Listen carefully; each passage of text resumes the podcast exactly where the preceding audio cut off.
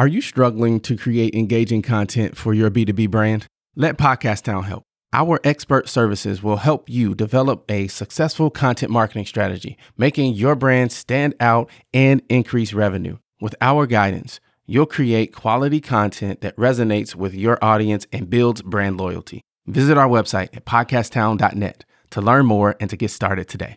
We help you launch, grow, and maximize.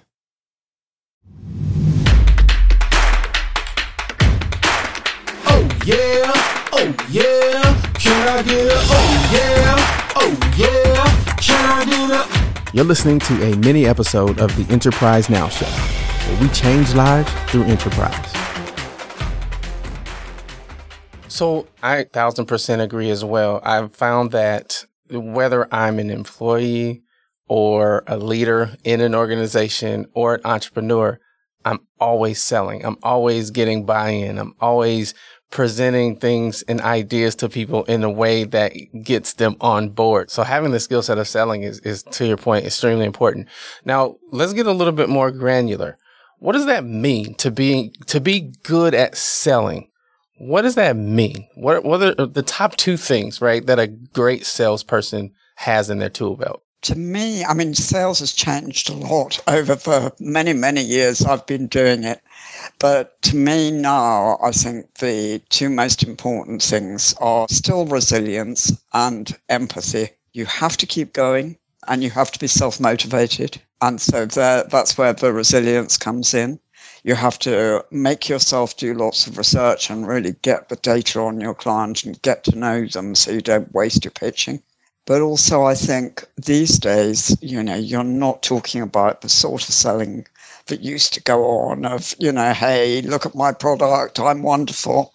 You're looking at actually communicating with people and emphasizing, em- having empathy with pain points um, or their desires, whichever it is, but, but relating to their emotions. And that takes empathy. Do you think that the the direction I agree. I think that the selling has changed, right? It, it's a it's a lot more about people doing business with people as opposed to products and services. Do you think we're overall we're doing a good job at it? Do you think that we could stand to have some lessons in empathy and and selling? What's your take on the direction of selling? Because I think it's universally true that things have changed I'm just curious to get your take on how we how are we handling that change? I think you're absolutely right. I think it has changed hugely. But on the other hand, there are still so many people who are failing to use even fairly basic sales skills. I'm sure you do as well. I get approached on LinkedIn. You know, please can I connect? Yeah, why? You know, I'm waiting for it. And sure enough, next email before anything else, well, you know, why don't we sell you this? You know, no, I don't know you from Adam. You don't know me from Adam. you know, I, why they're still doing that? The failure rate must be colossal, and it's not how to do business, particularly business to business sales, B2B sales. You know, it's about building relationships and getting to know people and not even bothering to pitch if it's not a match. It's mm. okay not to pitch. If you're not going to get the work, it's better not to pitch. Mm-hmm. Mm-hmm. I found and my personal approach is the farmer mentality. I, I, love to cultivate. I love to plant seeds. I love to, you know, to nurture the relationships and, and, and watch them grow. And then at some point, if what we do, what I do matches what they need, then they think of me. And honestly, that's the long way around. Um, I feel sometimes, but I think that's the deeper, more authentic way around. 100%. And I think it's also what creates lasting, valuable relationships that will pay out off 10 million times more in the long run. You know, you might hit a lucky sale doing short term stuff, but they're not going to feel involved with you they're not going to feel responsible towards you or or friendship towards you, or, you know, albeit a, even a business friendship, but but there just won't be a relationship there. It'll be a quick transactional thing only. Whereas what you're talking about is absolutely right, and you know, you're talking about a complementary relationship where both parties develop and benefit, and that's what lasts the course. So, what are some tips that you have over the years, things that you've done and do that has set you apart as um, as a great seller? Um, I'm making the assumption that you're a great seller because you're you're here. You have persevered and you're you're persistent and you're you're still uh, doing great business. So I'm making that assumption that that's because you're you're great at what you do and you're you're a, an awesome seller. Well, well, thank you. Uh, I do think per- perseverance has got a lot to it. I mean, we all get days where we get absolutely nowhere. And, you know, uh, for non salespeople, I think are more prone to thinking that's it, it's pointless, it's no good. But the, the true salespeople know that by keeping going, they will get there. So I do think perseverance is high on the list. I think listening is huge. You know, it used to be when I was interviewing for for a sales team, I'd say, "What um, do you think the most important skill is for a salesperson?" And virtually nobody ever said listening, whereas I would have done because if you don't listen to your clients or customers, depending on what business you're in, if you don't listen to those people, how on earth are you ever going to know what they actually need and relate to those needs? It's crazy, you know. So I think listening skills is right, right up there.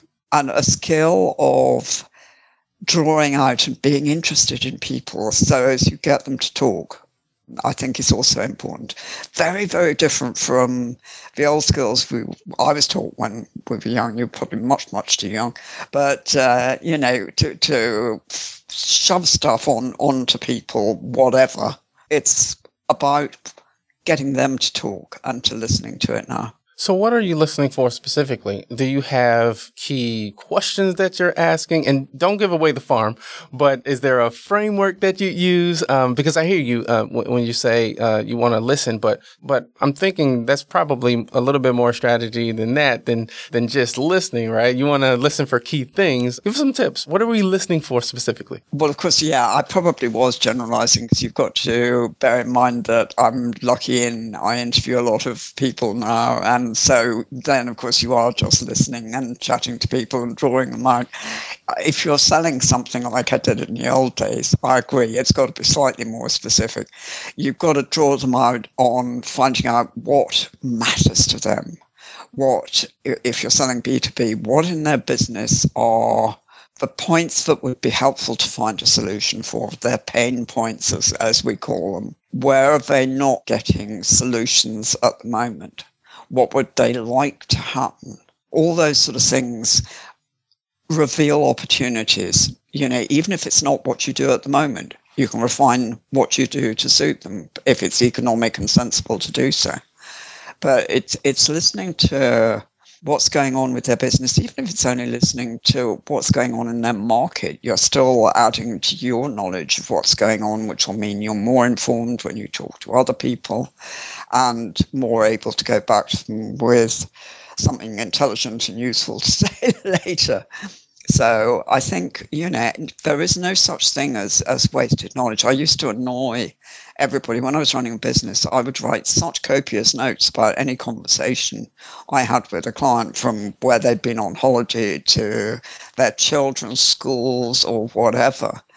But, you know, that built that relationship. So I felt I knew them very well and they felt they knew me. And it was really interesting because I, I did it all on the phone.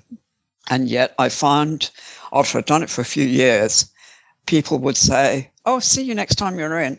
And I'd never been there. But they felt they knew me so well, they assumed that we'd had a personal face to face relationship at some stage. And that's what you're aiming to do, I think. Thank you so much for listening. If you got value from the show, all I ask is that you share it with one other person you think would also enjoy the content. And we would love to connect with you on social media as well.